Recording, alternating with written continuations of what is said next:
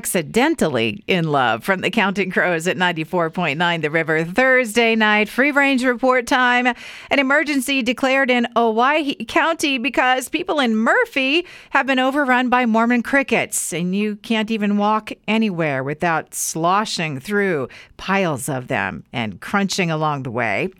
Okay, I can only assume it is a joke I don't understand. However, at the same time, find amusing.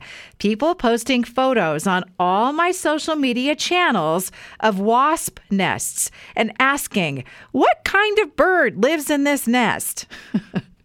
Many sinkholes in the pavement throughout the Treasure Valley. ACHD says extreme heat plays a role, and you need to report them when you see them. Carl B., our traffic reporter, says Broadway's series of potholes that were approaching sinkhole status are all fixed, and the road is super smooth. And all of this sparked a memory of what we used to do in my hometown of Weiser during the hot summers, and that is we would pop tar bubbles in the street. And just remember, kids, there was no internet and only 2 channels on the TV. Flying into or out of L.A., you will not be able to grab a bottle of water. Plastic bottles are gone from restaurants, shops, and vending machines. You know, my guess is they may have switched to canned water.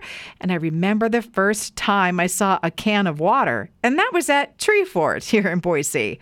Now, I clicked on that article about baby Bella mushrooms, and also Tim Johnstone was talking about it earlier today, because I think they're cute. And what?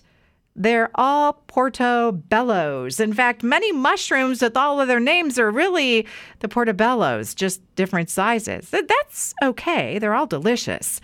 Workers are less productive and make more typos in the afternoon, especially on Fridays.